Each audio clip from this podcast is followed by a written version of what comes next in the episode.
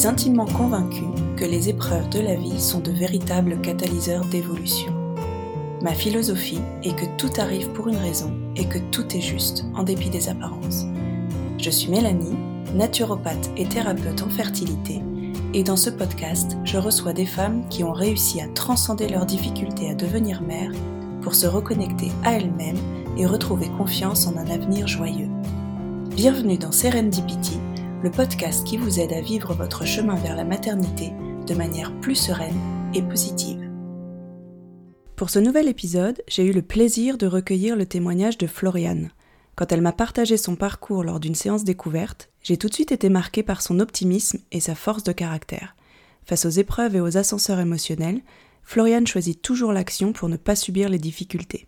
Elle nous parle de ses coups durs, de l'importance de bien s'entourer, de trouver ses béquilles d'accompagnement, de ses inspirations et de son cheminement pour accepter le don de sperme. Elle nous invite à ne pas renier la colère, l'incompréhension et le sentiment d'injustice, et surtout à ne pas culpabiliser, mais plutôt à transmuter ces épreuves pour en faire quelque chose de beau. Floriane fait partie de ces belles rencontres que la vie a mis sur ma route, et je suis ravie de vous faire découvrir sa vision positive de la vie et sa certitude de réussir à être maman un jour, d'une manière ou d'une autre. Bonjour Floriane, je suis ravie de te recevoir euh, dans le podcast aujourd'hui. Bonjour Mélanie, bah merci à toi de me donner la parole, c'est un plaisir. Euh, bah écoute, avant de, rentrer dans le vif du sujet, je te laisse te présenter. Euh, donc voilà, ton âge, ce que tu fais dans la vie et avec qui tu la partages. J'ai 35 ans, je travaille dans le audiovisuel et euh, je partage ma vie avec mon conjoint depuis presque 5 ans. D'accord. Top. Et tu nous appelles d'où? De Paris. D'accord. Euh, dans ce podcast, du coup, on parle de désir d'enfant. Donc, euh, à partir de quand vous avez euh, discuté? Est-ce que tu as toujours voulu avoir un enfant? Oh oui, depuis toute petite. je pense depuis la naissance de mon petit frère. Donc, bon, c'est pas très original, mais c'est vrai qu'il y a eu cet instinct maternel. Bon, après, c'est ma mère qui me l'a qui me l'a raconté, parce que bah, j'étais petite, j'avais 5 ans quand il est né, mais c'est vrai que j'ai le souvenir d'avoir été très euh, protectrice. Euh, je m'endormais avec euh, sa main dans la mienne à côté de son petit lit. Enfin, j'ai, voilà, elle me disait, il a deux, il a deux mamans en fait, parce que c'est vrai que je m'occupais beaucoup de lui. Et ensuite, dans ma vie d'adulte, bah, pour moi, ça a toujours été corrélé forcément à un projet de couple, à un projet d'amour. Bon, comme, comme tout le monde, j'imagine, au départ. Et euh, j'ai eu des histoires euh, qui n'étaient pas forcément stables, euh, où j'ai mis ce désir-là un peu en berne parce que je, je le projetais pas, pas réellement en fait. Mmh Et puis à 30 ans, j'ai rencontré mon conjoint. Donc là, bah, ça allait assez vite hein, finalement, puisque quelques mois plus tard, on a emménagé ensemble. Un an après, on, on a acheté un appartement. Et, euh, et, donc au bout de un an, un an et demi, euh, on a décidé d'avoir un enfant. Voilà, ça allait assez vite en fait, hein. mais c'était vraiment évident, naturel. Enfin, moi j'ai pressé un tout petit peu plus que lui. Il voulait juste que sur le plan matériel, on soit bien bien installé, voilà. Mais mais lui, il avait ce qui est rare pour un homme quand même, donc je tiens à le souligner. Il avait aussi un désir d'enfant depuis très très jeune, depuis qu'il avait 15 ans, il m'a dit. D'accord. Donc voilà, pareil, il n'avait pas trouvé la bonne personne euh, avec qui concrétiser ça. Mais euh, ouais, c'est quelque chose de très très important pour lui aussi. D'accord. Et du coup, comment ça s'est passé au début? Vous étiez assez, euh, assez serein, assez zen Comment vous vous projetiez dans ce projet? Alors, lui, il était assez zen. moi, au bout de deux, trois mois, bah, comme dans mon entourage, mes amis sont tombés enceintes assez, assez rapidement. Et une fois que c'est enclenché, en fait, on a envie que ça soit là tout de suite. quoi. C'est tellement, euh, ça y est, on peut enfin euh, laisser ce projet euh, exister. donc voilà, le, le, le, désir, il se réveille puissance un milliard. Et c'est vrai que moi, très rapidement, au bout de deux, trois, quatre mois, je me suis dit mais mais merde, c'est pas possible. Je faisais bien mes petits tests d'ovulation. Enfin, je, je, tentais tout quoi, les, les vitamines, les compléments. voilà, et assez rapidement, j'ai euh, parlé avec ma gynécologue au bout de 7-8 mois, je pense. Donc, euh, bien sûr, tout le monde disait euh, c'est dans ta tête, pars en vacances, blablabla. bien sûr. Les, les fameuses. Voilà. moi, je, au bout de 7-8 mois, quand même, je me suis dit, euh, je, je, sais pas, je le sens pas, il y, y a, un truc, mauvaise intuition. Après, euh, c'est peut-être la peur aussi qui fait, euh, qui fait ça, mais euh, donc j'ai vu ma gynécologue, je lui ai demandé de me prescrire tous les examens, même si elle était un peu réticente, puisqu'elle me dit, ça fait pas un an encore, ça va, vous avez le temps. mais moi, j'allais sur mes 33 ans, donc pour moi, j'avais pas le temps. Pour moi, c'était déjà vieux. Alors, je sais que c'est pas du tout le cas, mais pour moi, c'était déjà tardif pour un premier enfant. Et donc, elle m'a donné tous les examens que j'ai fait rapidement, donc euh, rien de particulier, à part une AMH un peu en dessous de la moyenne, mais euh, rien de rien d'alarmant. Euh, le, plus important dans les examens de fertilité pour la femme, c'est le compte des follicules en trop en début de cycle. Voilà, surtout après dans le cadre d'un suivi PMA, parce que voilà, il y a la stimulation des ovaires, donc voilà, il faut qu'il fonctionne encore un, un minimum pour qu'on puisse espérer une grossesse. Et donc à ce niveau-là, tout allait bien. Euh, ensuite, ma gynécologue nous a donné euh, un, le test de une heure à faire. Alors ça, j'ai jamais compris pourquoi il donnait pas ça et directement le spermogramme, parce que ça n'a vraiment aucun sens. Le test de, c'est juste chiant. Et puis une fois qu'on a le résultat, on nous dit non, mais en fait, c'est pas très euh, révélateur. ouais. Ah oui, d'accord. Merci. on a fait tout ça pour rien, c'est ça? Ouais. Donc le test de une heure, j'explique vite fait pour ceux qui connaissent pas. On a un rapport programmé un soir et euh, le lendemain, ils font un prélèvement euh, de la glaire parce qu'il y a certaines femmes qui peuvent sécréter une glaire euh, acide qui euh, tue entre guillemets les spermatozoïdes, qui, qui empêchent, qui freinent leur mobilité. Donc forcément le passage du col euh, et donc la fécondation est plus compliquée. Euh, donc voilà, donc nous on a reçu le, test de une et là il y avait aucun euh, spermatozoïde dans le prélèvement. Je suis un peu tombée de ma chaise, mais bon pour moi c'était une erreur. De toute façon ma gynéco m'a dit oui ça veut rien dire ce test, ok. donc faites un spermogramme, ce sera quand même plus concluant.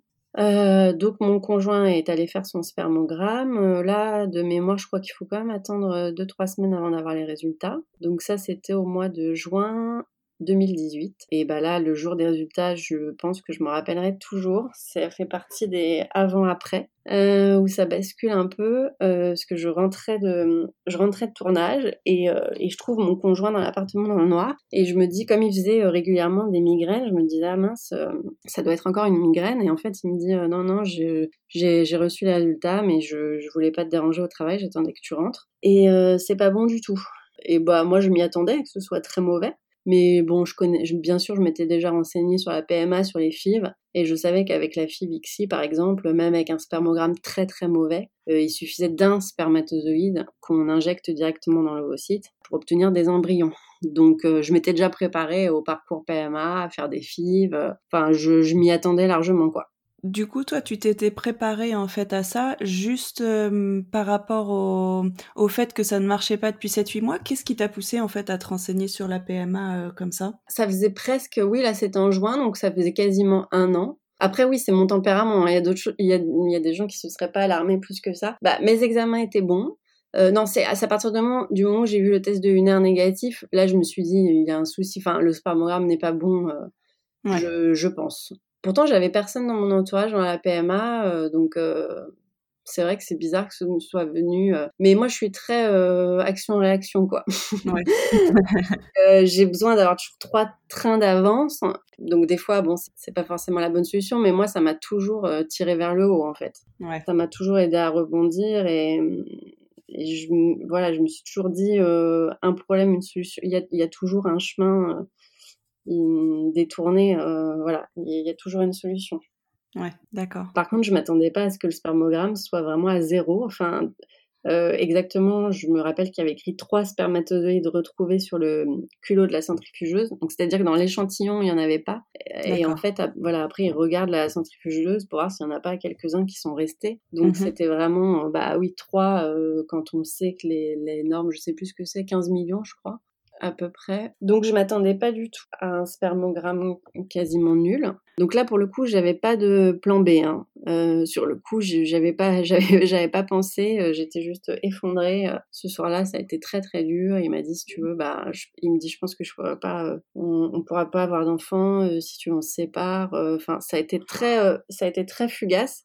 Il dit je sais à quel point ça te tient à cœur et tout mais il a vite compris que c'était hors de question de se séparer. Ouais. Bien évidemment, mais que de toute façon ce serait avec lui ou personne d'autre. Et donc très vite on a eu un rendez-vous avec un neurologue et très vite on a retrouvé un petit peu d'espoir euh, parce qu'il nous a dit euh, en fait donc l'absence de spermatozoïdes ça s'appelle l'azospermie et il y a deux types d'azospermie. Il y a soit l'azospermie sécrétoire, soit l'azospermie excrétoire. Donc la seconde, bah, c'est celle qui est préférable, ça veut dire qu'il y a un canal euh, qui est bouché. Mmh et que soit par un traitement on peut on peut déboucher, soit en faisant une biopsie testiculaire, donc euh, en faisant une incision en ouvrant les testicules, on peut récupérer des spermatozoïdes. Et l'autre euh, sécrétoire, par contre, là c'est un problème de production, donc euh, ça peut être hormonal, génétique, et selon les cas de figure, c'est plus ou moins irréversible. Et donc, euh, nous, il nous a tout de suite confirmé que c'était certainement très probablement un canal bouché et, euh, qu'au vu de l'examen, euh, on allait retrouver des spermatozoïdes et qu'avec une FIV, on avait des grandes chances d'y arriver, aucun souci. Et moi, je me rappelle très très bien que dès le premier rendez-vous, j'étais sceptique parce que je, je, me suis dit, avec juste un examen clinique, il en déduit ça je trouvais que c'était un petit peu, euh, voilà, même si je suis pas médecin, euh, je trouvais que c'était quand même un peu, un peu rapide. Et, euh, j'ai osé émettre, alors ça c'est un truc que j'ai appris dans les médecines spécialisées, pas trop remettre en cause les diagnostics des médecins. Et il m'a dit non mais j'ai 40 ans d'expérience, donc il me l'a dit dans le blanc des yeux. Hein. Dit oui oui d'accord. Ok, donc bien évidemment, euh, c'était pas le cas. Donc il fallait faire des examens complémentaires pour vérifier cette hypothèse. Euh, quand on a reçu les examens, moi j'ai tout de suite compris que c'était pas que c'était pas un canal bouché, que c'était un, problème de production. Donc là après, il a fait d'autres examens génétiques et on a trouvé une délétion du chromosome Y. Donc le chromosome Y qui détermine le sexe masculin euh, chez l'enfant à la conception et, et, plus tard aussi permet de, de gérer la production de spermatozoïdes. En fait, il sert qu'à ça, le, chromosome Y. Mmh Et lui, mon conjoint, bah, il lui manquait un petit bout, tout simplement. Donc c'est quelque chose qui s'est passé euh, à sa conception, en fait. Donc il, est né comme ça, avec ce petit bout de chromosome en moins. Et voilà, le seul euh, conséquence, symptôme de ça, c'est euh, c'est qu'il n'y a plus de production de spermatozoïdes. Enfin, euh, c'est quelque chose qui décline au fil du temps. Et bah là, à 37 ans, peut-être qu'il en avait plus euh, adolescent, jeune, ça, bon, on pourra jamais savoir de toute façon. Mais bah, en tout cas, là, il était arrivé en bout de production.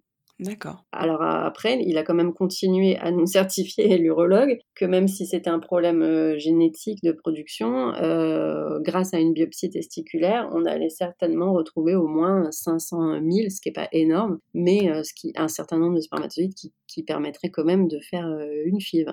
Donc là, on y croyait quand même beaucoup, beaucoup, beaucoup, parce que il y a eu lui, il y a eu les biologistes qu'on a rencontrés, les généticiens, mon gynécologue, et euh, il y en a peu, très sincèrement, ça c'est la seule chose que je regarde vraiment dans le rapport au corps médical, ou sinon on a eu des bonnes équipes, on a eu des... Voilà, aucun souci, mais juste ça, de nuancer un peu euh, l'espoir et les chances, euh, je trouve que voilà, ils étaient assez unanimes euh, pour dire qu'on avait une grande chance, que pour eux, moi, moi j'étais jeune, j'avais pas de soucis, donc euh, la qualité de l'ovocyte peut aussi rattraper un spermatozoïde qui est pas forcément top top, et que voilà, à partir du moment où la biopsie nous donnerait quelques spermatozoïdes, on, on, ça allait fonctionner quoi. Et, et sincèrement, ils il mettait peu de, nuances dans, ce, dans cette espérance. Je trouve ça un, petit peu dommage parce que la suite de l'histoire, euh, voilà, on s'est pris une grosse, on est tombé de haut quand même. bah, je pense qu'on est tous très naïfs hein, dans le parcours PMA au début et, euh,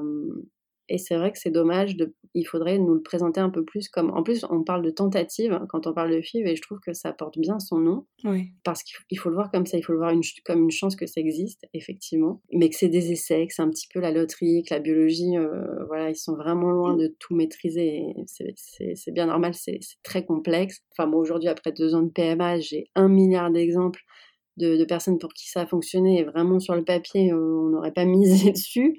Et d'autres euh, en infertilité inexpliquée ou voilà, euh, ce genre de choses où on ne comprend pas très bien encore pourquoi ça fonctionne pas. Donc, il euh, faut le voir un peu comme euh, la loterie, mais mais faut jouer, faut jouer, faut persévérer. Donc, pour revenir à la, chronologie de notre histoire, euh, donc on donc bien évidemment on a accepté de faire cette biopsie. Enfin, bien évidemment, je sais qu'il y a des hommes qui refusent par peur, mais mon conjoint c'est pas un, peu heureux, ça c'est sûr. Et donc, on nous a dit qu'il faudrait faire cette biopsie testiculaire en synchrone, en simultané avec la ponction de mes oocytes, pour avoir plus de chances, pour pouvoir tout de suite procéder à une fécondation après l'opération et puis obtenir des embryons. Donc euh, pour ça, on a dû aller dans une clinique privée. On était dans un hôpital public euh, dans le 12e et je ne regrette pas la prise en charge dans le privé dans le sens où euh, je pense que les délais sont quand même un peu raccourcis, que nous à la clinique, voilà, ils nous connaissaient vraiment. On a été, bon, j'ai jamais eu la sensation d'être un numéro comme j'ai parfois entendu. Mmh. Voilà, dans certains parcours PMA, vraiment les gens étaient plutôt attentionnés. Et puis c'est surtout les délais de prise en charge, je pense quand même entre les protocoles euh, qui sont peut-être un peu raccourcis dans le privé. Mm. Donc ça, c'était en octobre 2018, il y a un peu plus d'un an et demi. Euh, on a fait cette, cette, tentative euh, de biopsie testiculaire avec la ponction de mes oocytes. Et donc, on était tous les deux dans la même chambre. Et je me rappelle, après l'opération, donc mon conjoint a eu pas mal douillé quand même. Et c'est assez douloureux. Comme... Enfin, ça dépend. Je ne veux pas effrayer les, les, gens qui doivent passer par là parce que ça dépend d'une... Lui, on, on lui a fait huit incisions alors que normalement, c'est deux, je crois. Euh, mais voilà, parce qu'ils n'en trouvaient pas et qu'ils voulaient, euh, ils voulaient multiplier nos, nos chances. Mais, euh, mais ouais, il a eu des, vraiment euh, des difficultés à marcher pendant plusieurs semaines suite à l'opération, donc c'était compliqué. Et, euh, et, donc on était tous les deux dans, dans, la chambre, on attendait que la biologiste vienne nous donner les résultats. Là, bah voilà, c'était le, le, coup de massue où vraiment je, je m'attendais quand même à, bah, ce qu'on nous avait prédit et promis, c'est-à-dire entre 500 et 1000 spermatozoïdes. Et, et donc là, elle arrive et elle nous dit, je suis désolée, on n'a retrouvé que trois spermatozoïdes. Et alors, euh, hasard euh, assez incroyable, euh, j'avais eu que trois ovocytes à ma, à ma ponction moi aussi, alors qu'il y avait une dizaine, une quinzaine de follicules. Donc, mais bon, là, mes ovocytes, à, à ce moment-là, je m'en foutais un peu. L'enjeu, l'enjeu, c'était vraiment la biopsie. Et donc là, ouais, on s'est, on s'est écroulé, c'était hyper dur.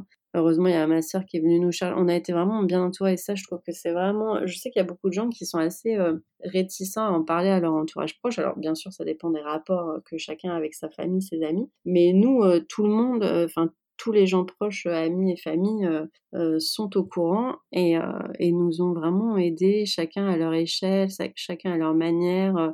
mais voilà, on a toujours eu de la présence, le sentiment d'être très entouré, très soutenu, bah, un peu ouais comme un, un, match, un, challenge où il fallait aller au... on avait nos supporters quoi. On, les a toujours d'ailleurs. Et ça, enfin moi j'ai trouvé ça vraiment hyper important cette bienveillance et cette présence là autour de nous, même si des fois oui il y a plein de maladresses, tous les gens qui n'ont pas connu le parcours PMA c'est compliqué, on peut pas leur en vouloir, ils savent pas trop tout ce par quoi on passe et c'est pas toujours évident. Mais donc voilà, donc on est rentré chez nous, euh, évidemment euh, plus bactère, c'était affreux, je crois que c'était vraiment le pire moment du parcours ça au début. Plus on était, moi j'étais pliée en deux de la ponction, euh, lui aussi douillet, donc on était tous les deux au lit à rien faire pendant pendant 24 heures.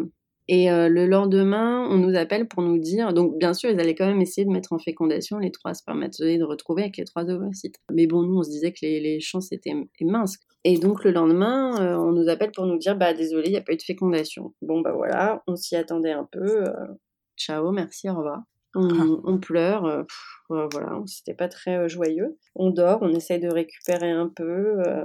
je crois que moi, je commençais déjà à me renseigner sur le don mais euh, discrètement de mon côté, puisque je voyais bien que mon conjoint, c'était pas du tout le moment de lui parler de la suite, c'était beaucoup trop euh, frais. Et le lendemain, donc 48 euh, heures après l'opération, je me lève et sur mon téléphone, j'ai un message de la clinique qui nous dit bah, finalement, contre toute attente, il y a eu une fécondation tardive, on a un embryon, venez tout de suite qu'on vous le transfère. Mmh le une oh, heure avant en plus parce que moi je me réveillais comme une fleur euh, à 9h 9h30 et j'avais mis mon portable en silencieux. Donc là ascenseur émotionnel le, début des, des, ascenseurs émotionnels on en a connu pas mal d'autres après. Mais mais celui-là il était quand même pas mal parce que c'était un peu l'embryon de la dernière chance quoi. En gros c'est soit mon conjoint aura un enfant biologique avec cet embryon euh, soit ça va être euh, compliqué D'ailleurs, moi, ça m'a mis une énorme pression, euh, cet enjeu-là, euh, qui a été vraiment dur pour les 15 jours qui ont suivi le transfert.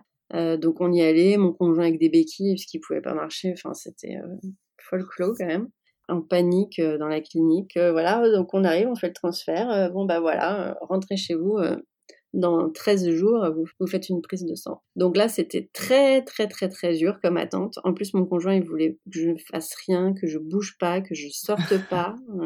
J'étais sommée de, de, rester sur le canapé, euh, de rien faire et de pas bouger. Donc, euh, donc voilà, bah bien sûr qu'un jour après, c'était négatif.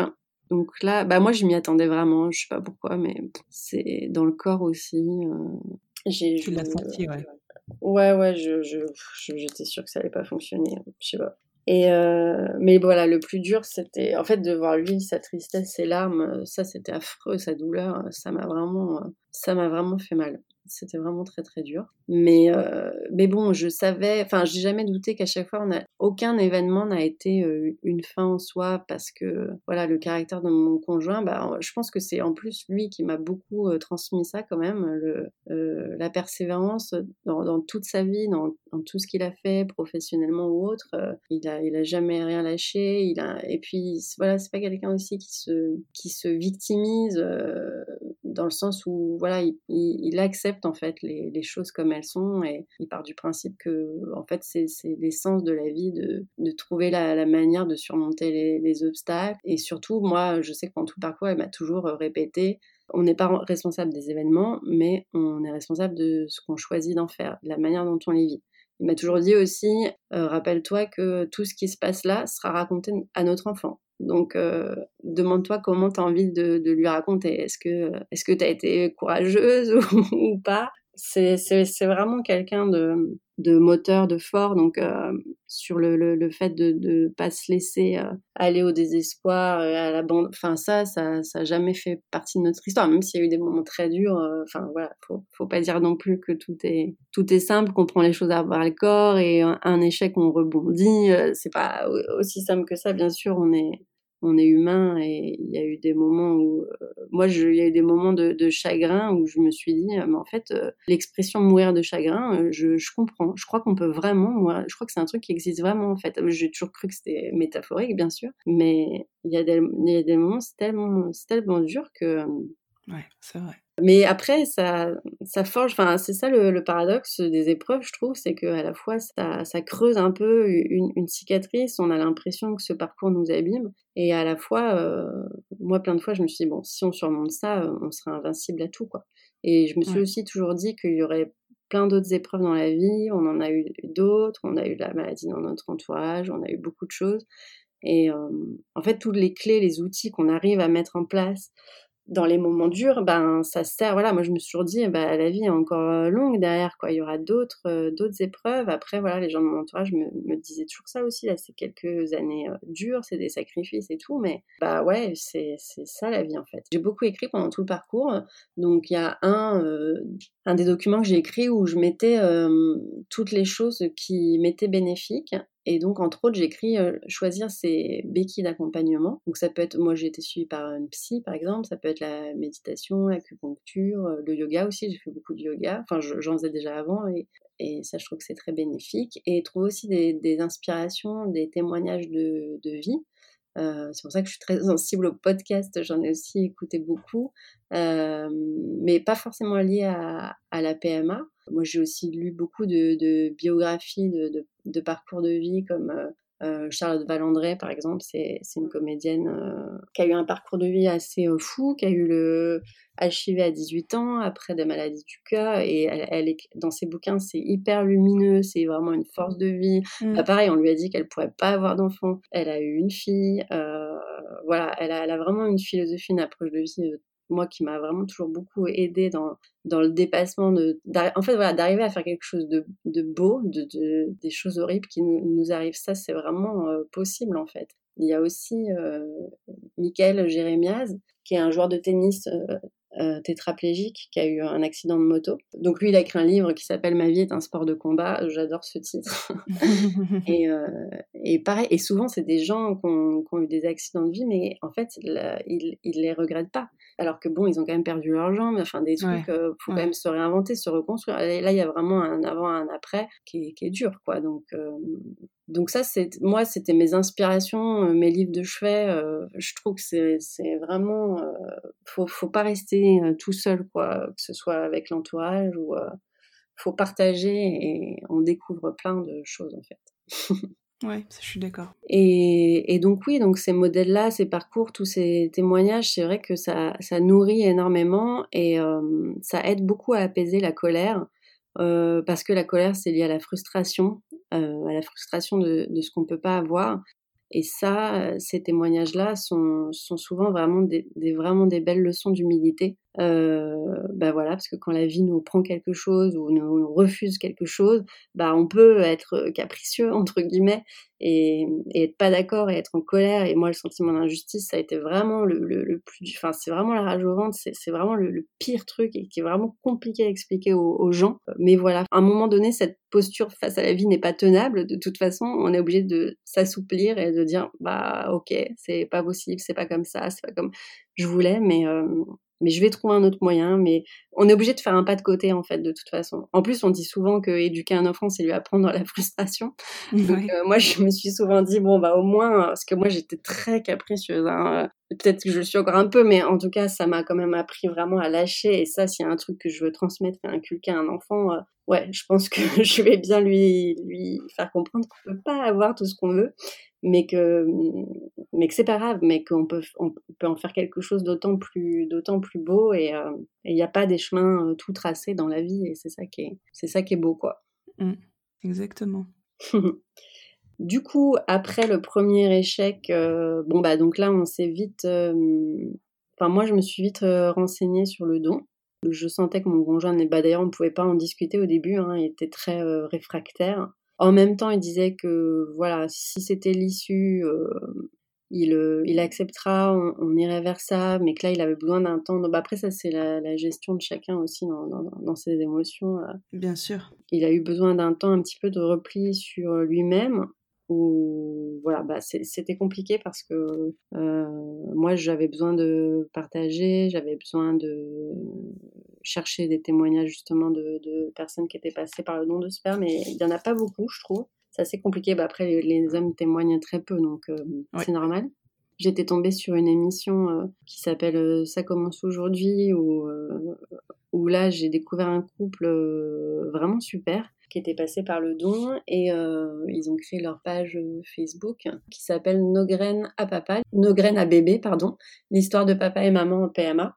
Et donc je leur avais, euh, je les avais contactés, on avait échangé un petit peu, et je, je les avais trouvés tellement rayonnants, tellement pleins d'amour, tellement magnifiques avec leurs trois enfants, que voilà moi ça m'avait vraiment aidé à me, à me projeter et à me dire bah ok on va aller, on va aller vers ça, ça va être, ça va être top quoi. Bah ouais. C'était pas aussi simple que ça parce que voilà le don il y a quand même un long cheminement bah encore plus pour mon conjoint parce qu'il y a, y a un deuil à faire euh, de, de, de, ces gènes. C'est quelque chose d'assez euh, d'assez viscéral et d'assez euh, instinctif en fait de, de, de vouloir transmettre ces, ces gènes je pense. Oui et du coup je pense qu'il y a un long un long cheminement quand même de conceptualisation à, à réfléchir à, à ce qu'est la, la transmission et euh, ça, pareil, c'est un truc sur lequel j'ai beaucoup écrit. Et euh, j'ai beaucoup échangé, bah, notamment ma psy, je l'ai choisie euh, par rapport à ça, puisque elle, elle a eu sa fille grâce à un don d'ovocytes. Et, et, donc, on a beaucoup échangé de, sur la définition de la conception, déjà. Enfin, J'aime bien ce terme conception parce qu'il a vraiment un, un double sens. Il y a conception dans le sens imaginer et il y a conception dans le sens concevoir physiquement. Donc, euh, donc, je me suis dit, ah, c'est super beau parce que la conception d'un enfant, ça, ça, passe déjà par euh, la volonté, déjà par le projet. Et ensuite, la création. Après, c'est vrai que le don, moi, je l'ai assez, assez rapidement envisagé comme euh, une cellule n'est pas un bébé. Une cellule, ça va être le, le, début de la création de notre enfant, mais on reste quand même à l'origine de cette, de cette conception-là. Et les donneurs bah, sont des donneurs, ne sont pas des parents biologiques. Donc ça, euh, c'est quand même important de, de bien faire la distinction. Quoi. Mmh. Et ton mari, du coup, le cheminement, il l'a fait comment de son côté? Est-ce qu'il s'est fait accompagner? Non, pas du tout. Je lui ai proposé euh, plusieurs fois, enfin même dans, notre entourage, euh, on lui a proposé d'en parler, de, de, se faire accompagner par un psychologue ou autre. Et en fait, je pense que lui, il fait bien la part des choses entre le. Il dit pas que le don, ça remplace entre guillemets un enfant biologique. C'est juste, mais c'est. En fait, c'est plus une question d'identité que de parentalité. C'est-à-dire que l'enfant né de don, il l'aimera autant, euh, ce sera autant son enfant. Euh, le projet d'éducation, de transmission, bien évidemment, il, est là. Il, va bien au-delà euh, des gènes. Enfin, les gènes, ça contient les caractéristiques physiques, et les prédispositions pour certaines maladies. Après, euh, voilà, il y a plein d'études scientifiques sur euh, l'épigénétique, donc la manière dont on développe euh, l'expression de ces gènes. après, chacun a son avis de, sur la question hein, de ce qui passe dans le patrimoine génétique. Je pense qu'il n'y a rien de figé scientifiquement là-dessus. Moi, je pense qu'il n'y a rien de gravé dans le marbre. Il n'y a qu'à voir comme avec des frères et sœurs, on peut être très très différents en fonction de notre nos parcours de vie et que de toute façon, même si ça avait été nos gènes, il y a un nombre de combinaisons aléatoires, euh, enfin qui est, qui est, infini. Bien sûr. Donc, voilà, enfin pour moi, euh, voilà, les gènes, oui, c'est un terreau de départ, c'est évident.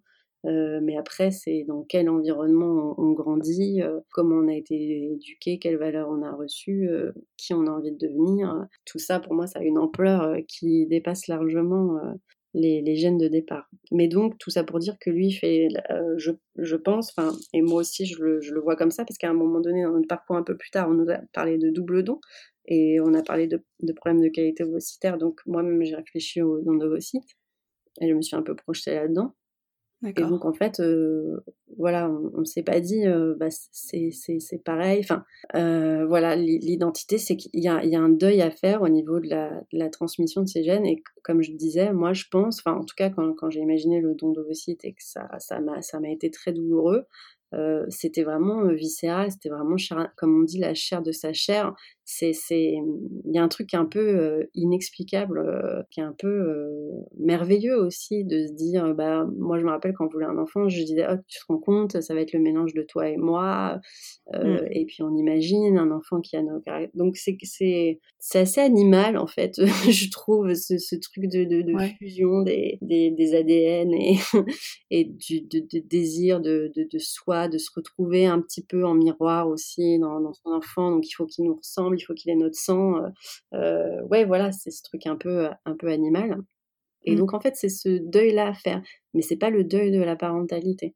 Voilà, c'est quelque chose de plus identitaire et aussi qui est inscrit, euh, je pense, dans l'histoire de famille de, chacun. Et c'est pour ça que le deuil va être plus ou moins compliqué en fonction des personnes. Moi, je sais que mon conjoint, il a eu une une famille pas forcément très présente. Ses parents se sont séparés très jeunes et ça a été difficile pour lui. Et donc il s'est toujours dit, comme beaucoup d'enfants divorcés, bah, moi je vais pas refaire les mêmes erreurs, moi je vais créer une famille qui va être très soudée et, et je vais casser ce, ce, ce schéma-là dans ma lignée familiale en fait. De, de rupture, de pas être très affectif, pas très communicant, euh, bon, ça, c'est des choses qui dépassent les gènes, mais en fait, on les associe euh, inconsciemment, je pense, à l'histoire de son, son, arbre généalogique, quoi.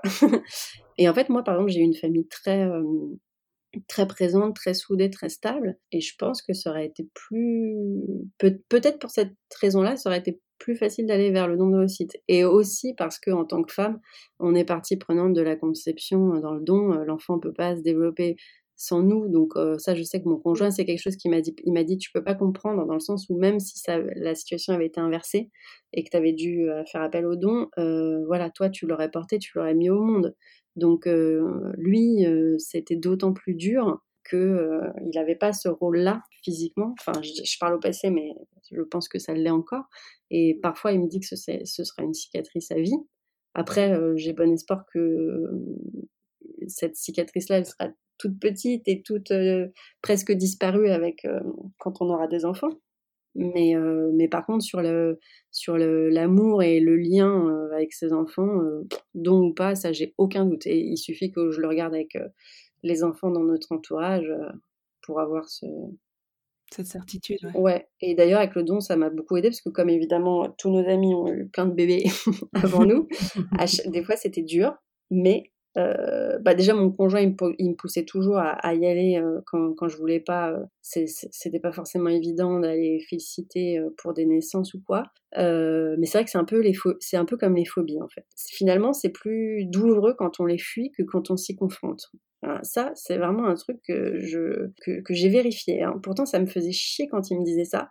J'ai dit non mais c'est bon ils ont la je vais pas me faire encore plus de mal d'aller voir les, les, bébés. Et en fait, c'est vrai. Bon, il y a des moments où c'est vrai qu'on a envie de rester dans son cocon et il faut pas se faire violence non plus à tout prix à vouloir faire bonne figure et cacher voilà faut faut s'accorder euh, faut vraiment se moi j'ai souvent entendu parler de culpabilité dans la PMA mais ça je vraiment je voudrais que les gens arrêtent euh, on a le droit de d'être euh, jalouse envieuse en colère enfin c'est hyper humain quoi moi je m'en suis jamais voulu de ça bah, c'est très bien. Ah non, je suis ah bah attends, c'est déjà hyper dur, je vais pas en plus m'infliger là.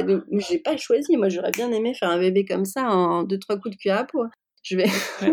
Donc euh, oui, j'ai parfois eu souvent euh, de la haine et c'était pas très bien, très joli comme sentiment. Mais bon, je trouvais que c'était légitime et je savais qu'elle allait passer. Et c'est vrai que quand on prenait un, quand je prenais un bébé, un nouveau-né de nos amis par exemple dans les bras, je me disais euh, bon déjà c'est hyper apaisant, c'est hyper c'est hyper beau, il y, a un truc hyper particulier de cette petite vie qui naît, mais mais je me disais surtout, euh, imagine là, euh, nos amis se barrent et nous disent, bon, euh, on vous le confie, on vous le laisse. et je me disais, bah pourtant je ne l'avais pas porté et, il ne partage pas. Mais c'est sûr que je l'aimerai. Enfin, c'est sûr qu'il y aura un lien parce que là, il commence tout juste, il est, il est vierge de, de, tout, il a tout à découvrir, il a tout à apprendre. Donc, donc ça, ça m'a beaucoup conforté dans le, dans le choix du don. Donc après, on n'y est pas allé euh, tout de suite. Euh, il y a eu quelques mois où on a quand même pris d'autres avis de médecins pour euh, savoir si on pouvait tenter une deuxième biopsie testiculaire ou pas. Donc il y a plusieurs médecins qui nous ont conseillé de faire une deuxième tentative, mais en nous donnant à peu près 5% de chance de réussite. Ah. Donc là, j'ai pris sur moi, moi dans ma tête, j'avoue que j'étais déjà dans le don parce que je me disais qu'avec une production autant altérée, euh, ça allait pas être possible en fait, et qu'on allait perdre beaucoup de temps et beaucoup d'énergie. Euh, mais j'ai vraiment pris sur moi pour euh, essayer de me mettre en, second plan et voilà que le choix revienne quand même à mon conjoint en, premier lieu. Je trouve c'est normal, mais assez naturellement. Et d'ailleurs, des moments où j'avoue j'ai eu peur qu'ils choisissent ça je me suis dit, on va encore perdre des mois et des mois et des mois. Et il m'a toujours dit, euh, fais-moi confiance. Euh, voilà, de toute façon, on est une équipe. au final, on fait.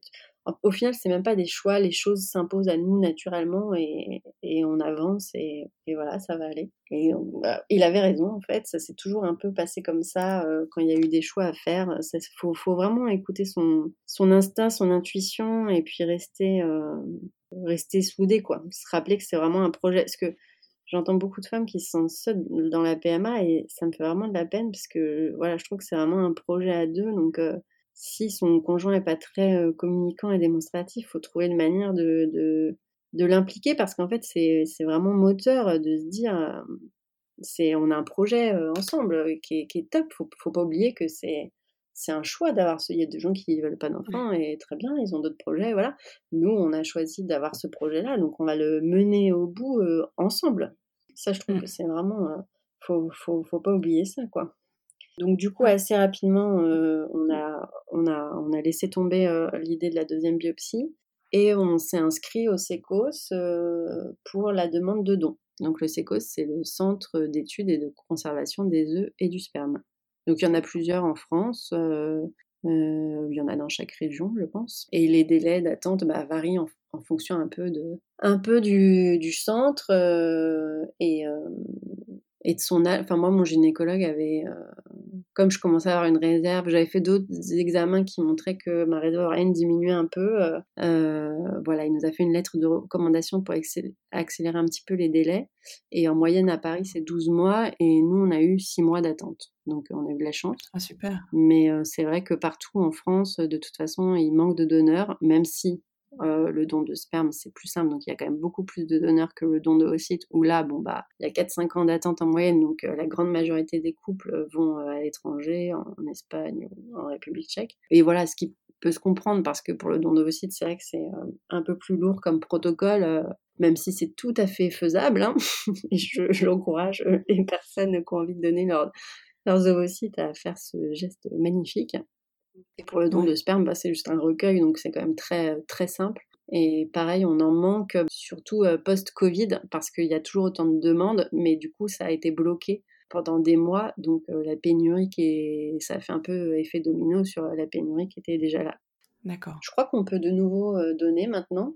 D'accord, les centres sont réouverts. Euh, oui, je crois qu'ils ont repris. Bah, en tout cas, pour l'attribution des dons, ça c'est sûr que oui, puisque nous on, on, y a eu accès en juin, le mois dernier. Mais euh, pour le pour les donneurs, euh, je crois que je crois que oui aussi. Peut il faut certainement faire un test, à mon avis, Covid, sans doute, pour vérifier que tout va bien, bien sûr. Bon, de toute façon, il y a un certain nombre d'examens à faire, bien sûr. Et puis voilà, donc on s'est inscrit au SECOS euh, en février 2019. Donc là, bah, ils prennent. Euh, donc là, il y a quelques examens à faire. Et puis, ils prennent les caractéristiques physiques euh, de mon conjoint pour trouver un donneur qui correspond un peu au niveau de la couleur des cheveux, des yeux, de la peau, de la corpulence. D'accord. ensuite, on a un rendez-vous obligatoire avec un psy euh, donc nous, ça a été assez expéditif. On a même ri en sortant parce qu'on a, enfin ri. On a trouvé que euh, c'était deux psys et qu'elles n'étaient pas très euh, impliquées et qu'elles se posaient moins de questions que nous. que nous, on disait des choses qu'on pensait par rapport à la construction de l'enfant sur le don, etc. Surtout. Bah, c'est là où je me suis dit mon conjoint est prêt et que ça m'a touché quand même parce qu'en fait, il parlait très peu de lui alors que la, plupart des gens, euh, bah, c'est normal, en début de parcours de don, ils parlent de leur, euh, de leur lien à l'enfant, de leur deuil à faire, etc. Euh, mais lui, ses questionnements étaient essentiellement tournés vers l'enfant. Comment lui, quelles questions il va nous poser plus tard, comment il va appréhender ça, est-ce que ça va être une pièce manquante de son puzzle, est-ce qu'il va avoir besoin de plus, comme le don est anonyme en France, on n'a pas accès, on n'a pas d'informations en fait sur le donneur. Bon, certainement dans 20 ans, avec l'essor des tests ADN, on pourra le retrouver s'il en fait la, demande, mais bon, c'est pas sûr qu'il n'a aucune obligation de divulguer des informations ou d'entrer en contact. Euh, est-ce que ça va être une demande de l'enfant ou pas? Bon, ça, je pense que tous les gens qui sont en parcours de don se posent ces questions-là. Euh, mais qu'il n'y a pas de réponse parce que chaque enfant est différent. Euh, euh, voilà, le principal c'est de l'accompagner. Nous, voilà, on va lui, on va lui expliquer nos, nos choix. Après, ce sera son histoire à lui à construire et on l'accompagnera là-dedans du mieux possible, comme n'importe quel parent. Donc, six mois plus tard, on a eu le premier don. Donc ça, c'était en septembre l'année dernière. Ok.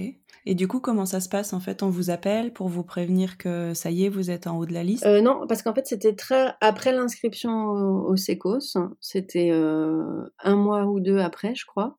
Euh, on a reçu un mail pour nous confirmer que nos paillettes seraient disponibles à partir de septembre. D'accord. Et que quand on était prêt à les utiliser, faire un protocole de PMA, il fallait les contacter pour venir chercher les paillettes. Alors ça c'est un truc un peu particulier aussi, je crois que dans d'autres régions ça, ça se passe pas comme ça, mais à Paris il faut aller chercher euh, les paillettes soi-même au SECOS et euh, les amener à la clinique, faire le transfert euh, soi-même.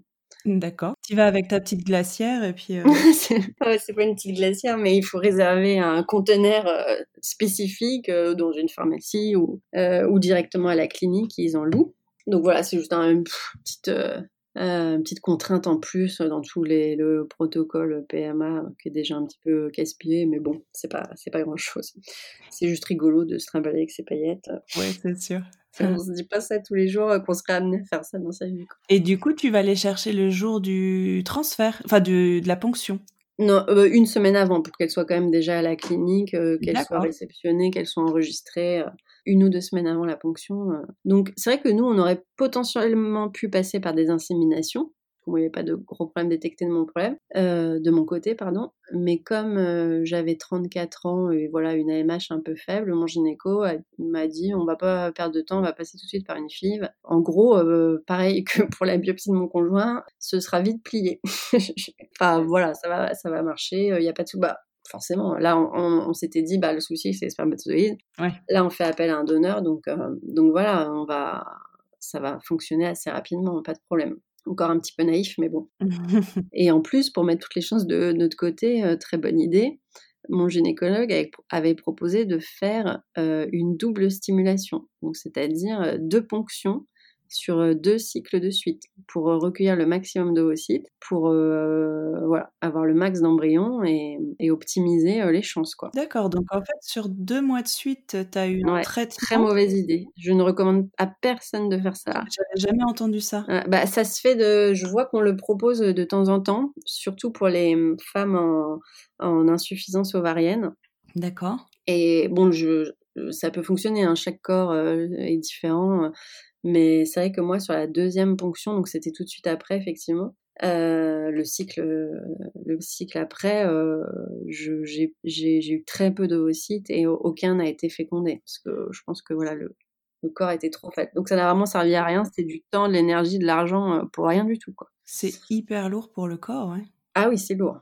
Surtout que moi j'étais aux doses quasiment maximum de stimulation. Et du coup, donc lors de la première ponction, il congèle les ovocytes obtenus. Voilà, exactement. D'accord.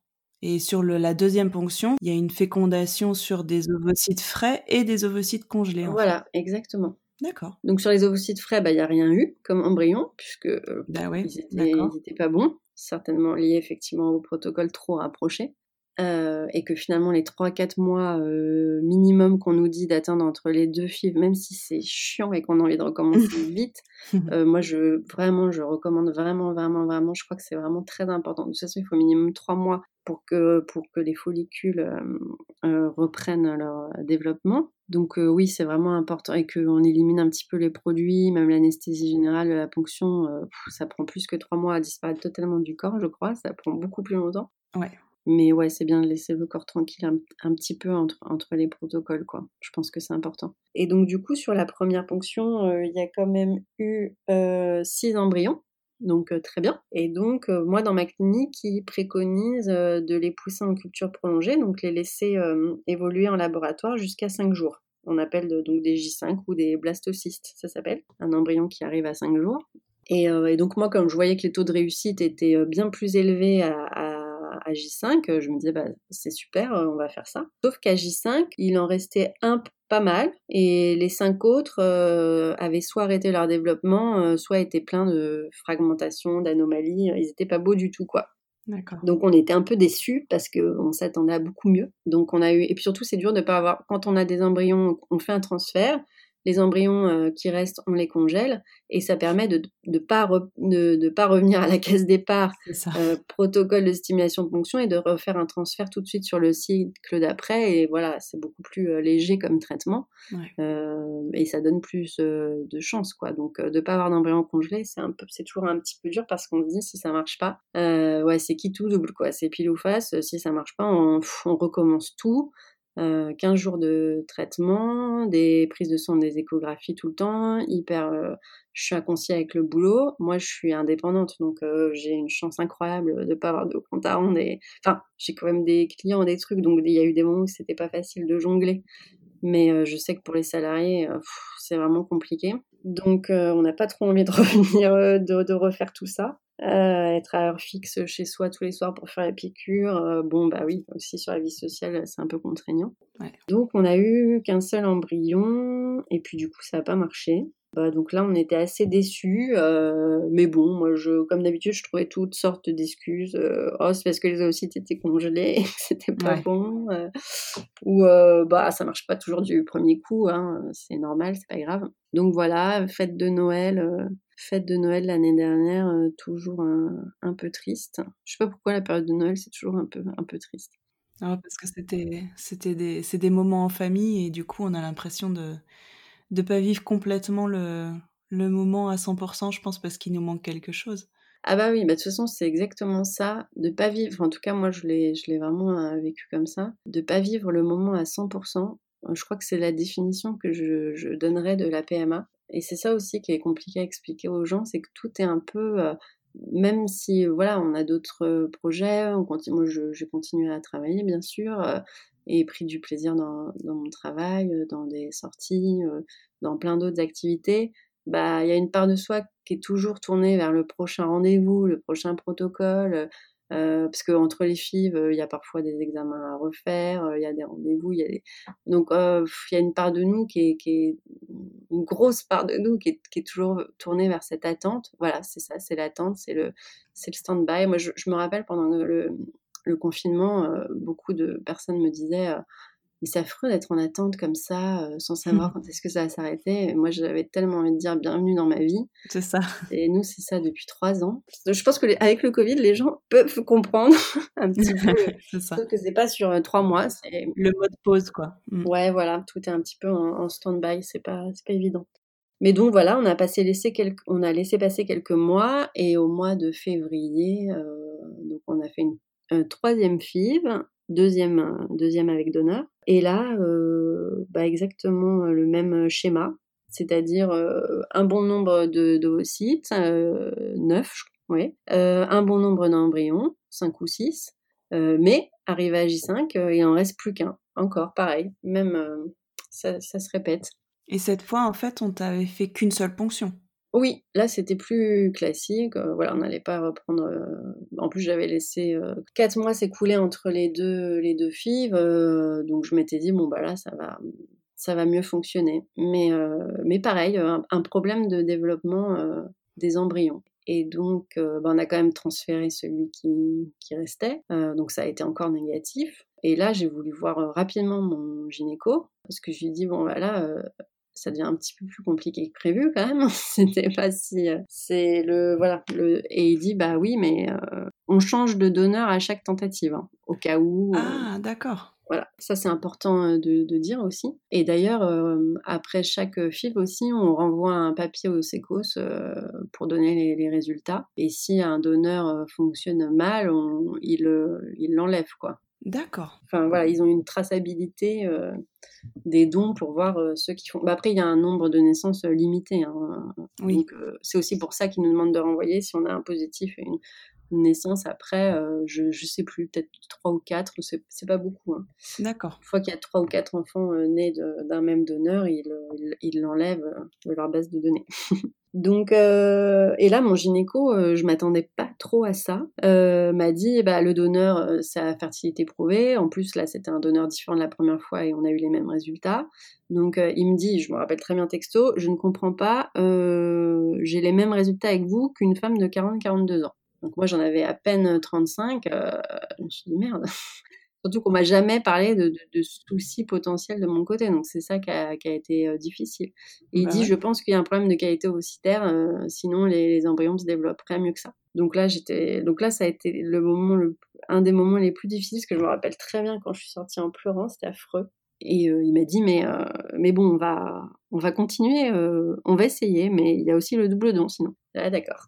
Et, euh, et donc c'est là où j'ai beaucoup pensé au double don. Et pour moi, ça, voilà, ça, aurait été la suite logique. Bah après, voilà, comme je disais tout à l'heure, le fait de l'avoir appréhendé via mon conjoint et d'avoir ça faisait déjà plus de deux ans que j'ai ma psy régulièrement à qui je parle de ça, qui aussi de voir des gens euh, complètement épanouis dans leur euh, rôle de parents, ça donne beaucoup de, enfin c'est vraiment moteur, ça apaise en fait. Et c'est vrai que moi je me suis toujours dit il y a des choses qui sont dures maintenant, mais je, sais pertinemment qu'avec le recul, dans X temps, euh, voilà, tout ça sera apaisé en fait. Euh, on, aura trouvé des solutions, euh, on aura certainement réussi à avoir un enfant par le don, même si ça doit prendre encore des années. Donc voilà, moi je me suis toujours raccrochée vraiment à la perspective par d'y arriver d'une façon ou d'une autre. Et ça c'est un truc qu'on se disait souvent aussi avec mon, avec mon conjoint, c'est de c'est le côté un peu revanche, ouais, parce que comme il y a beaucoup de colère dans le sentiment d'injustice, ben c'est toujours essayer d'en faire un, moteur. Ouais. Et c'est vrai que moi j'ai toujours eu ce côté un peu challenge quoi. Plus ça résiste, plus on a plus on a envie de réussir. Et je trouve que ça, voilà, faut essayer de se dire bon bah c'est c'est c'est un, un, moteur il y a, y a, une revanche à prendre et, et, on va y arriver. moi, je crois vraiment de tout mon cœur à la persévérance parce que, parce que l'histoire et l'expérience euh, montrent toujours que, que, que, la persévérance paye. Et donc ça, c'était en février. Bah, le mois d'après, il y a eu le Covid. Donc là, on a été confinés. Donc là, j'en ai profité pour euh, faire euh, beaucoup de sport parce que c'est vrai qu'avec les traitements, on a tendance à prendre un petit peu de poids et, et à être moins bien dans, dans son corps et dans sa peau. Mmh. Donc moi, ça m'a vraiment, m'a vraiment aidé à, me retrouver, d'avoir vraiment beaucoup de temps pour moi pour faire du, sport et du yoga. ça a été très très bénéfique. Et je recommande vraiment à toutes les filles de faire du sport, même si, même si elles aiment pas. Il y a toujours, il y a toujours un sport qu'on aime. C'est plus facile d'avoir un mental fort si le corps est fort. Sinon, c'est compliqué c'est enfin moi je, le vois vraiment comme ça donc euh, il y, a toujours un, sport ludique euh, il y, a toujours quelque chose à mon avis qui peut convenir euh. c'est ça faut trouver le sport qui nous plaît et donc à la sortie donc bah là pendant le confinement il y a quand même eu le ça a quand même rajouté un petit peu d'incertitude parce qu'on savait pas du tout à ce moment-là quand est-ce que les centres PMA allaient rouvrir, sous quelles conditions. Moi, je me voyais encore attendre jusqu'à septembre, octobre, et de février, ah, là, on arrive aux trois ans. d'attente, enfin trois ans, moi je, sais qu'il y a des parcours encore plus longs, hein, mais me paraît, ça me paraissait déjà bien bien long. Euh, et, le temps qui passe, euh, c'est toujours un peu angoissant. Donc voilà, j'essaie de me rassurer en me disant que bah, j'étais en clinique privée, donc ça allait certainement euh, se enclencher plus, plus rapidement. Et qu'en plus, c'était notre dernière fille autorisée en France, puisqu'on en avait déjà fait trois. Donc mon gynéco, il connaissait notre parcours et je pense qu'il nous ferait passer plus ou moins en, priorité. quoi. Donc, bah oui, on a eu de la chance, effectivement. dès la fin du confinement, on a vu mon gynécologue le 12 mai qui nous a dit effectivement qu'il avait dû choisir euh, entre ses patientes et, euh, et qu'il n'y en avait pas beaucoup en quatrième FIV. Donc euh, forcément, on a eu la, la primeur. On a recommencé un protocole. Alors cette fois-ci, bien sûr, parce que moi j'avais émis l'hypothèse que mes oocytes étaient pas forcément tout pourris, mais que ça pouvait aussi être.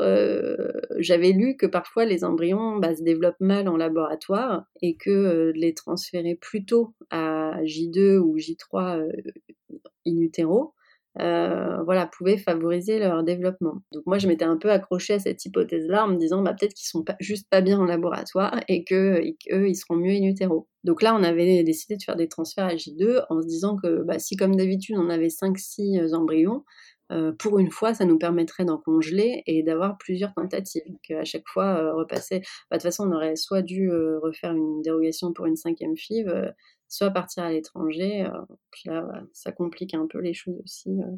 Euh, donc on fait la stimulation, la ponction, tout se passe bien, comme d'habitude, une dizaine de follicules, 12 ovocytes, donc je crois que c'était mon meilleur résultat, donc j'étais toute contente. Mmh. sauf que le lendemain, la biologiste m'appelle et me dit, sur les 12 ovocytes, il n'y en a que deux qui ont été fécondés. Donc là, j'étais vraiment euh, dégoûtée. Enfin, pour moi, c'était euh, fini. Je me dis, même avec 6, on n'y arrive pas. Donc en partant de 2, euh, les chances qu'ils soient viables, qu'ils se développent correctement, même avec un transfert précoce. Enfin, je, franchement, j'ai j'essaie toujours d'être optimiste jusqu'à la fin, mais là, je me dis le ratio est tellement mauvais qu'effectivement, il y a un problème de qualité ovocytaire je me suis dit, bon, effectivement, là, c'est plus la peine de, se voiler la face. Mon gynéco me l'a redit euh, très gentiment, hein, mais euh, il me dit, euh, voilà, le taux de fécondation est très faible. Un bon ovocyte, bah, normalement, on l'injecte directement un spermatozoïde, donc il n'y a pas de raison que ça féconde pas, quoi. Donc là, c'est vraiment pas très bon signe. Il me dit, on va voir comment sera les embryons dans deux jours, et s'ils sont bien, on les transfère. Enfin, s'il en reste un ou deux, euh, on les transfère. Donc euh, là, pendant deux jours, euh, ben, ça y est, j'avais déjà fait toutes mes petites recherches sur mes cliniques en Espagne.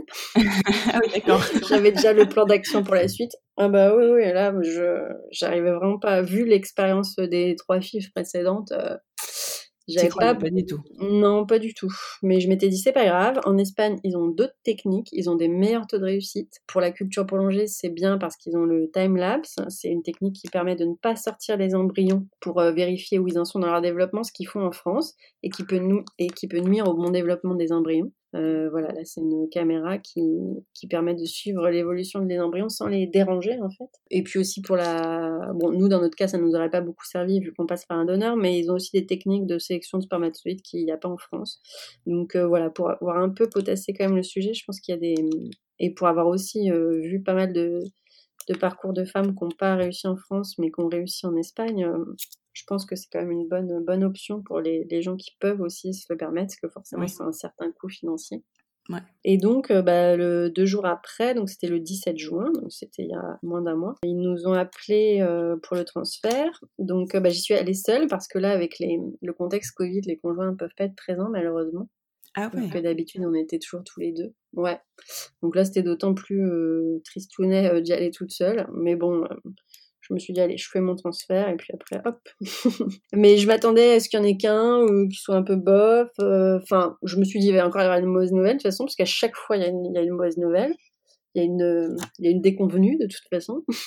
Ouais. Et là, bizarrement, il dit non, non, euh, les deux embryons sont très bien, ils ont la meilleure notation possible. Bon, à J2, c'est pas une notation très. euh, Ouais, voilà, c'est un peu. Puisqu'ils sont qu'à deux jours de développement, donc on peut pas encore savoir ce qu'ils ce qu'ils vont devenir plus tard. Mais bon, ils ont, ils ont une bonne note, ils sont jolis, ils sont là, euh, on les transfère. Ok. Et donc, euh, et là, bizarrement, euh, j'étais, bien détendue. Euh, Enfin, je sais pas, parce que les, les précédents transferts, euh, ça avait toujours été un peu douloureux, un peu. euh, Bah, en fait, c'était la première fois que je m'attendais à rien ou à pire. Alors que les fois d'avant, je m'attendais toujours à mieux. je m'attendais à qu'il y ait plusieurs blastocystes. Enfin, j'avais toujours une attente. Voilà, ça, c'est vrai que je me suis dit, tiens, à partir de maintenant, je vais essayer d'avoir moins de.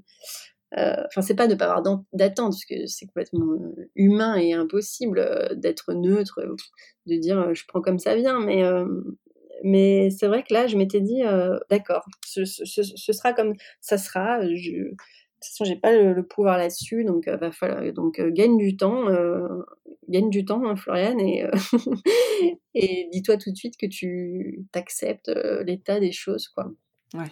Vivre au présent et être dans l'acceptation, quoi. Ouais, ça c'est pas c'est pas évident, mais c'est vrai que c'est un bon un bon travail euh, un bon travail à faire sur soi. Et non, plusieurs fois, bah, je me rappelle quand elle m'a annoncé très honnêtement, quand elle m'a annoncé il y a que deux deux oocytes de fécondés sur les 12, dans ma tête immédiatement, et franchement je suis hyper contente de ça, je me suis dit alors vas-y, c'est le moment de voir si t'as vraiment appris quelque chose de tout ce parcours ou pas. je me rappelle que je me suis dit ça et ça m'a fait rire. Et du coup, euh, je me suis dit, euh, non, mais c'est rigolo. Faut, faut se fixer des petits challenges, en fait, Ouais. comme ça. euh, Enfin, c'est pas venu tout de suite, mais au fur et à mesure du parcours, je me suis dit, euh, faut essayer de transformer en, en opportunité. Euh, voilà, ce qui est une malchance. Faut essayer de voir euh, ce qu'on peut en, en tirer, en fait, pour pas subir. Sinon, c'est vrai qu'on fait que, que subir et c'est affreux. Il y a, il y a vraiment la possibilité de, de, de- d'en faire quelque chose et puis d'en rire. Enfin, nous, on a plein d'anecdotes avec les médecins, on a des situations cocasses. euh, On s'est dit, euh, on s'est dit qu'un jour on en ferait un petit film, euh, je sais pas, un petit truc rigolo. Mais donc là, pour une fois, je m'attendais pas, à- je m'étais bien conditionnée à, à me prendre encore une mauvaise nouvelle ou euh, je, sais pas une. Et en fait, euh, en fait, les deux embryons étaient bien, donc euh, j'étais contente. Et je me suis dit bon ben pourquoi pas, ça se trouve voilà ils seront mieux. ils se seraient pas développés en laboratoire et puis là ils vont être bien in utero donc on va quand même leur, leur laisser leur chance mais pendant l'attente des 15 jours avant la prise de sang j'ai quand même continué j'ai pris cinq rendez-vous avec des cliniques plus une autre gynéco à Paris enfin j'ai fait tous mes dossiers mais j'avais déjà la liste des examens que je devais faire plan d'attaque pour la suite euh, ça pour moi ça a toujours été vraiment la manière de rebondir. Et je crois que paradoxalement, plus on avance, et moins on a envie de pleurer très longtemps, en fait. Voilà, il faut, il faut avancer. Du, coup, tu te projetais dans un potentiel don d'ovocytes ou tu te projetais plutôt pour une euh, cinquième FIV, euh, toujours avec tes ovocytes? Cinquième FIV euh, avec mes ovocytes. Là, je m'étais dit, et je m'étais dit, si celle-là, euh, parce que je me suis dit, on, on va voir ce que ça donne en, en Espagne avec euh, voilà d'autres, un autre laboratoire, un autre médecin, d'autres techniques. Et si là, j'ai vraiment, en fait, voilà, j'avais besoin d'avoir une deuxième approche différente. Ouais. pour me dire que si ça échoue aussi, là, la conclusion, bah, vu qu'il n'y avait rien de médical sur le papier, puisque je suis pas non plus en insuffisance ovarienne précoce, parce Ouais. que ça, pour être en insuffisance ovarienne précoce, il faut avoir une AMH en dessous de 1, ce qui n'est pas mon cas. Il faut avoir des- le compte des follicules en trop en début de cycle qui est euh, inférieur à 5, je crois. Ouais, bah moi j'ai toujours euh, 15 follicules en début de cycle, 35 ans, euh, sachant que euh, voilà, les médecins m'ont toujours dit qu'en médecine de la reproduction, les taux de réussite sont stables et on considère une femme jeune jusqu'à 38 ans. Et, que, et surtout en don d'ovocytes, bah, je, je voyais quand même des femmes qui avaient 38, 39, 40, euh, même plus euh, en majorité. Donc je me disais 35 ans, c'est quand même un petit peu euh, jeune. Mais bon, je, je- si ça avait été ça, c'est juste que moi, il me faut une explication. Il faut, il faut, il me faut une raison, quoi. Donc, euh, donc j'aurais tenté une dernière fois, euh, mais la prise de sang a été positive. Ah, c'est cool Ouais, C'est bah après c'est cool. pas gagné, hein. c'est dur de dire euh, ça y est, euh, ça y est, c'est fini la PMA. Je, je j'a- j'arrive pas trop à, à me dire ça là parce que c'est vraiment tout tout récent. C'était mardi dernier, il y a une semaine, D'accord. euh, qu'on a eu la prise de sang positive. On a fait deux contrôles pour voir l'évolution des taux, si le taux de HCG, l'hormone de grossesse évolue bien. Ouais. Donc euh, ils sont très bien. donc ça c'est cool. Et j'ai une échographie pour vérifier que le sac embryonnaire est bien placé, que tout va bien la semaine prochaine, le 15 juillet. Mais voilà, les fausses couches, ça existe. Il y en a quand même beaucoup avant, pendant le premier trimestre. Donc bah, mon conjoint, il me tuerait là s'il m'entendait, parce que ça y est, c'est bon, maintenant on en a chié, voilà. Lui, il se projette facilement, il est, il est positif. Ah ouais, ouais, super positif. Mais moi aussi, parce qu'il y a des moments où je me dis, oh, euh, déjà, on va pas, on va pas avoir peur toute notre vie, c'est pas possible. Ça, c'est sûr. Et, euh, et en plus, bah, je, je, je, prends le, je prends les miettes de bonheur. C'est trop bien. c'est ça. Je, regarde des trucs de bébé. Euh. Par contre, ouais, faut pas qu'on me l'enlève quand même. Là, ça serait très très dur. Mais bon, ce serait la vie. Allez, on trouverait, on continuerait, ça c'est sûr. Forcément. Et du coup, vous l'avez appris tous les deux ou tu l'as appris toute seule? Non, il était au travail, donc j'ai appris toute seule et je l'ai appelé tout de suite. Donc ouais, pas, j'aurais préféré le lui dire en vrai, mais je pouvais pas attendre. Et de toute façon, je lui avais dit, je lui ai tu veux que j'attende que tu rentres le soir ou tu veux que je t'appelle pour euh, t'annoncer? Mais on était vraiment partis tous les deux dans l'optique que ça allait être négatif, donc euh, je voulais pas trop lui gâcher sa journée. Et euh, il m'a dit, non mais appelle-moi, je vais pas te laisser toute seule avec la tristesse. ouais, vous vous projetiez pas du tout dans un truc, dans un, résultat positif. Ah non, pas du tout. Impossible. Surtout que ben, moi, je m'étais toujours dit, physiquement, même s'il n'y a pas trop de symptômes, je sentirais quand même un petit changement, une intuition féminine. Ouais. Et bah, rien du tout, un hein, zéro symptôme, enfin, comme les, comme les d'avant, hein, il n'y a vraiment aucune.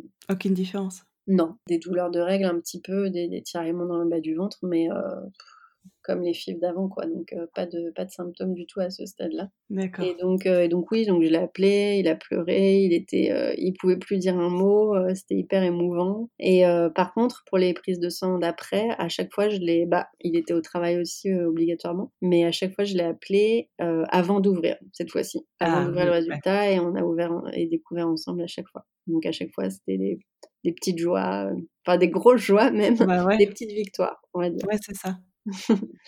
voilà. C'est dur de pas être flippé, vraiment très très dur. Mais il euh, faut essayer de rester. Enfin, c'est parce qu'on réalise pas du tout au début. C'est peu Quand on attend ça depuis longtemps, euh, c'est impossible de réaliser. Mais euh, donc là, la, difficulté, c'est d'être positif tout en se protégeant un peu. Ouais, ça doit être très ambivalent comme sentiment. Ouais, c'est ça. Et puis surtout, moi, j'avais, j'ai tout mon plan d'attaque pour la, la PMA, pour rebondir en cas d'échec, etc. Mais par contre, là, je me sens complètement démunie euh, sur le, la bonne nouvelle, euh, rester positif, tout va bien se passer, il va pas nous tomber encore un truc sur le coin de la figure. ouais. J'ai un peu du mal. On n'est pas habitué, en fait.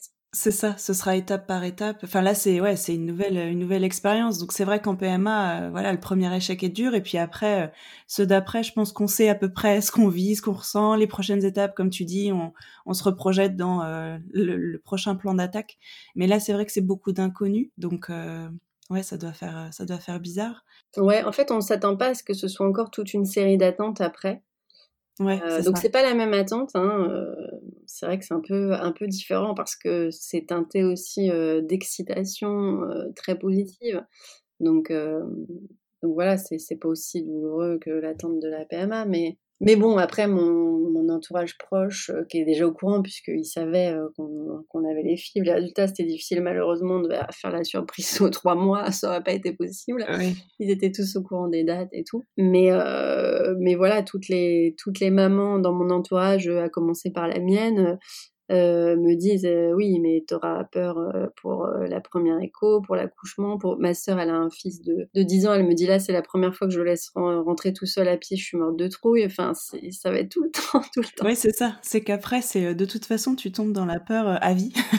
c'est une autre peur mais ouais. Ouais, qu'il arrive quelque ouais c'est ça mais c'est vrai que comme dit toujours mon conjoint il faut pas que ce parcours là nous puisque je pense que si j'étais tombée enceinte naturellement je serais complètement euphorique. J'y penserais un petit peu à la fausse couche, mais bon, pas plus que ça. Euh, donc voilà, il faut pas non plus que ces trois ans d'attente et que tout ce parcours-là euh, nous transforme dans le mauvais sens. Euh. On lève trop d'insouciance en fait, ouais. Ouais, puis surtout qu'à un moment donné, voilà, puis comme je te disais, nous pendant les trois ans, on a eu d'autres choses, la, la PMA à affronter. Et, et, du coup, il y a un moment donné, et j'ai déjà entendu d'autres personnes le dire aussi, qu'il y a un peu le sentiment d'être maudit. C'est complètement, euh, enfin, ça n'existe pas les malédictions. Euh, j'y crois pas une seconde. Mais pourtant, c'est vrai qu'on le, ressent et on se dit. Euh, Et il y a des moments où on se dit que c'est pas possible que la roue tourne. C'est hyper beau dans les films et dans les témoignages qu'on lit, mais mais c'est pas pour nous, ça, ça, marche pas quoi. Donc euh, donc c'est dur à croire que ouais la roue la roue peut tourner. Que c'est votre tour enfin? Ouais, j'espère. bah, je croise les doigts et je, te, je vous le souhaite vraiment que la prochaine écho soit une nouvelle étape positive et que et qu'il n'y ait que des étapes positives. Merci beaucoup. Merci. Bah, c'est chouette. Si tu avais un seul conseil, en fait, justement pour, euh, pour les femmes ou les couples qui nous écoutent et qui vivent mal toute cette attente, euh, qu'est-ce que tu pourrais leur conseiller, en fait? Un seul conseil, ça va être, euh, ça va être compliqué, parce que j'en ai beaucoup. Comme je disais tout à l'heure, euh, choisir ses béquilles d'accompagnement, comme je, comme je disais, ça c'est le plus important. On peut pas toujours avoir toutes les ressources en soi et d'être parfois à bout, euh, épuisé, de plus y croire, bah c'est totalement normal. Mais voilà, il y a, y a beaucoup de choses autour de nous qui peuvent nous donner l'énergie. C'est vraiment hyper important que ce soit nos proches, ou une psy, ou le sport, ou l'acupuncture, enfin que, que sais-je, les médecines douces. voilà, il, faut trouver toutes ces béquilles-là, il y en a plein et il faut pas s'en priver. Ça, c'est hyper important. Et puis son couple. Je sais que quand, quand le désir d'enfant s'inscrit dans le temps, euh, bah, ça devient très douloureux, ça devient obsessionnel, irrationnel parfois, et ça a tendance à éclipser tout le reste. Euh, mais c'est vrai qu'avec mon conjoint, on a toujours euh, essayé de pas oublier notre couple, de pas oublier que c'était à l'origine de tout ça, il y avait notre amour. On, voit bien que ça met les couples à rude épreuve. mais si on si on s'en sort, si on traverse tout ça ensemble, je pense que ça fait vraiment des couples en béton armé et, que c'est la meilleure chose qu'on peut souhaiter, le meilleur socle possible pour, euh, pour construire sa famille. Et je pense qu'il faut être fier de, de, son histoire. Enfin, moi, je, je referais tout pareil, je, je referais 15 fois, euh, même plus, euh, de traverser encore plus de, de, tempêtes et de montagnes, bien sûr. Voilà, faut être fier de son histoire et c'est aussi quelque chose qu'on va transmettre à, à, nos enfants. Donc, je pense qu'ils seront fiers aussi. Merci beaucoup, c'est une très belle conclusion. Merci beaucoup, Mélanie. Merci, ce sera le mot de la fin. Euh, merci pour toutes tes belles paroles et pour euh, ta vision de la vie euh, hyper positive, je trouve. merci. Et merci beaucoup, merci beaucoup d'avoir partagé tout ça avec nous. Avec grand plaisir. J'espère que ça, ça fera écho pour, pour des gens qui sont dans ce parcours, ouais, qui est, pas, qui est long et pas facile, mais il faut, faut s'accrocher. J'en suis certaine. Merci beaucoup, Mélanie. À bientôt. J'espère que cet épisode vous a plu. N'hésitez pas à le partager sur les réseaux sociaux et à mettre des étoiles sur votre application de podcast préférée. Je vous embrasse et en attendant le prochain épisode, prenez bien soin de vous.